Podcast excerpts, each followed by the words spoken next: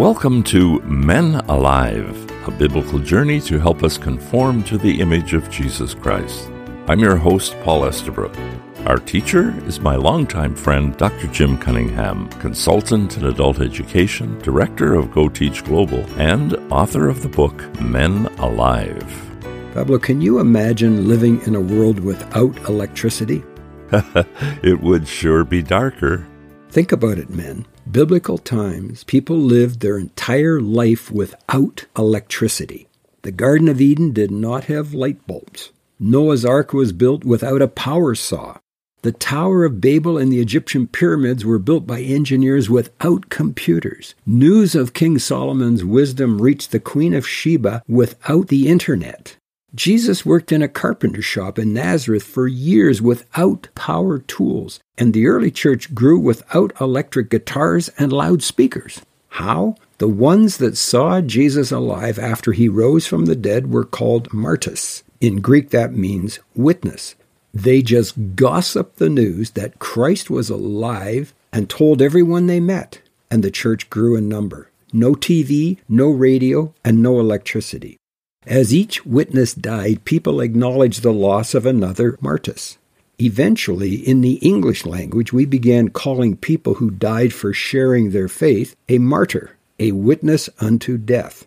The good news of Jesus Christ's death and resurrection from the dead spread throughout the Roman Empire, across Europe and to the Americas, Africa, and Asia by word of mouth without one spark of electricity. Electricity was not discovered until the mid 1800s. It astonishes my mind to think of life without electricity. What did people do for light at night? A fire? A candle? An oil lamp? Most men would have gone to bed when it was dark and awakened at the first rays of sunlight. Think about the realities of what happened in history without electricity. Men lived, married, raised children, grew crops, fought wars, and died under the cycle of seasons and weather. Springtime you planted, and in the fall you harvested. All were equal. No one had electricity. No wind turbines, no generators. It was not back to nature. It was nature in the rawest sense of the phrase.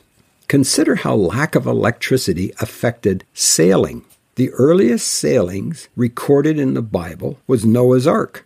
The ark had no electricity, just one big box over 100 meters long. No power to move it, it just sat there until the flood began and it floated to save eight people and animals representing all species that exist today. Then later came boats with oars, still no electricity. We call them rowboats today, the Phoenicians traversed the Mediterranean Sea to trade back and forth when Solomon reigned as king of Israel. There are numerous terms and stories in the Bible connected to ships. Jonah fled from God in a boat.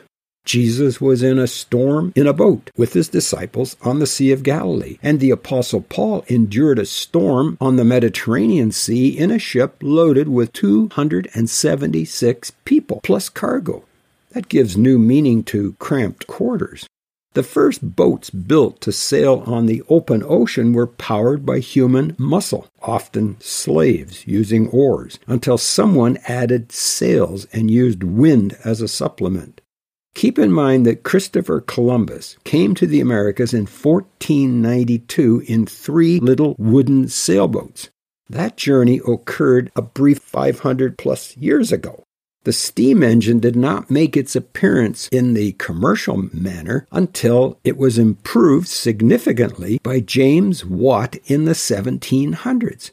All of that to say, men, the first few thousand years of human history were lived without steam engines, boilers, motors, pumps, turbines, and electricity. Jim, every man listening to this radio program, whether on Transworld Radio's satellite station in Swaziland, South Africa, a radio station in North America, or a podcast like Buzzsprout, is using electricity to hear us. Agreed, Pablo. We are doubly blessed as Christians to have access to electricity and radio to share the good news. Radio is a powerful tool for communication. That's one reason why you and I do this Men Alive program on radio. According to Mr. Google, radio is currently accessible to and listened to by 75% of the world's population. That means over 5 billion people have access to listen to radio. People listen to radio in their cars, in their homes, in prisons, in fields while working, and all can hear our voices aided by this amazing thing we call electricity. Before electricity, it was hard to imagine how Matthew 24 9 to 14 would be fulfilled. It says, Then you will be handed over to be persecuted and put to death, and you will be hated by all nations because of me. At that time, many will turn away from the faith and will betray and hate each other, and many false prophets will appear and deceive many people. Because of the increase of wickedness, the love of most will grow cold, but the one who stands firm to the end will be saved. And this gospel of the kingdom will be preached to the whole world as a testimony to all nations, and then the end will come. Whether it's by radio or podcasts or internet or television, we are assured in Scripture that the good news of Jesus Christ coming to earth as our Redeemer, dying for our sins, and being raised from the dead by God the Father is good news. This good news will be preached to the whole world as a testimony to all nations, and then the end will come.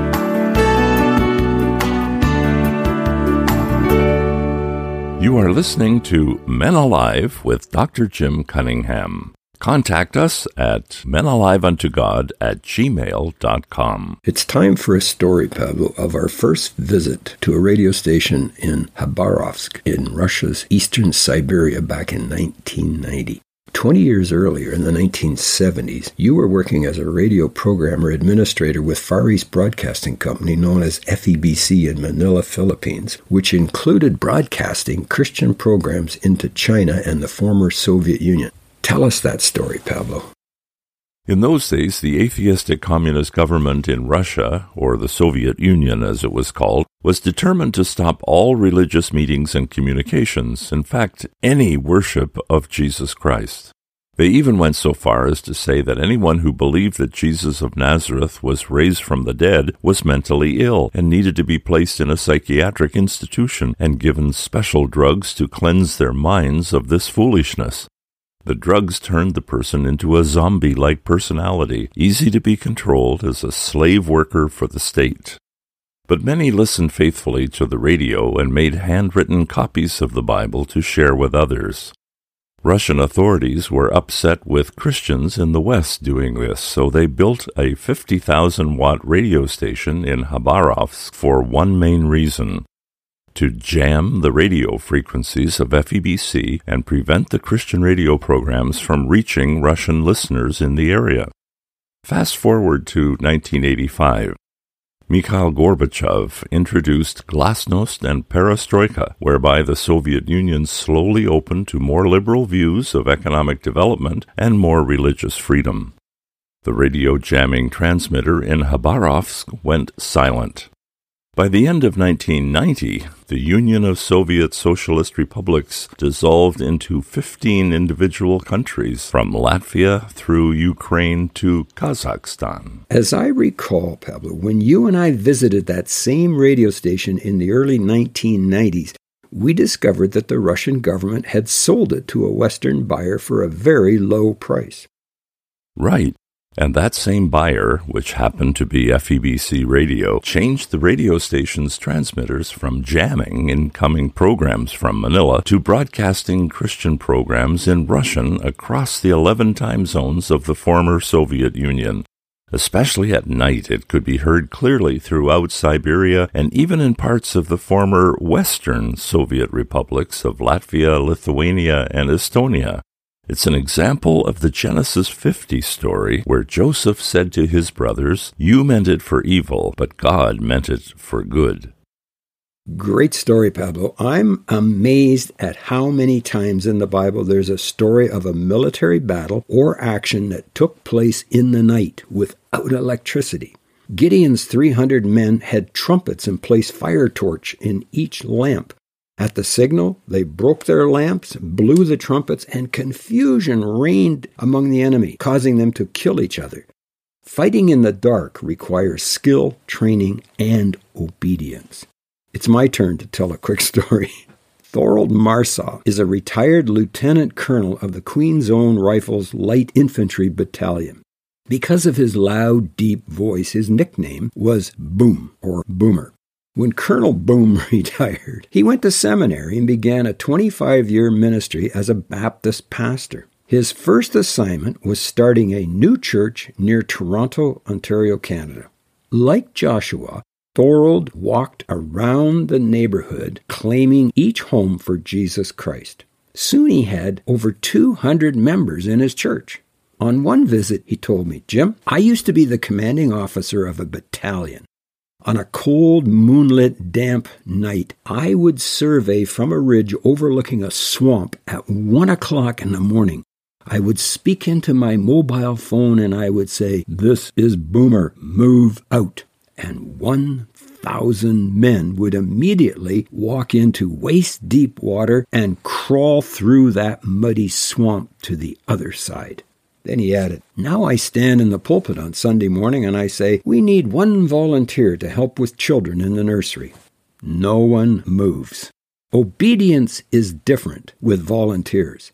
I think of Thorold when I read stories in the Bible where an army marched all night in the dark to surprise and defeat an enemy.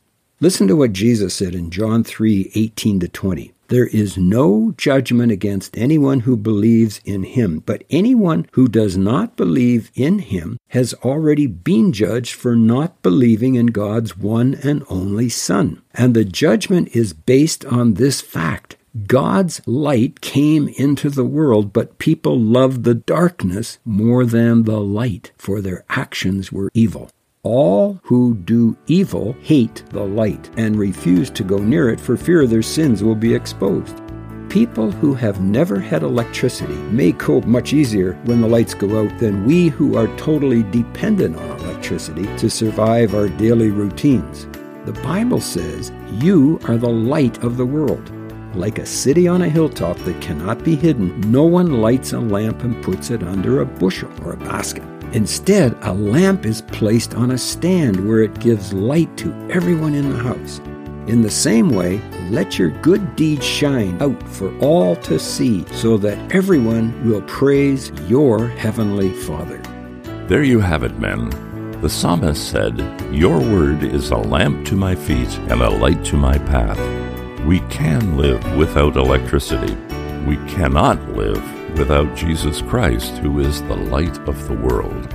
Send us an email at menaliveuntogod at gmail.com while we still have electricity.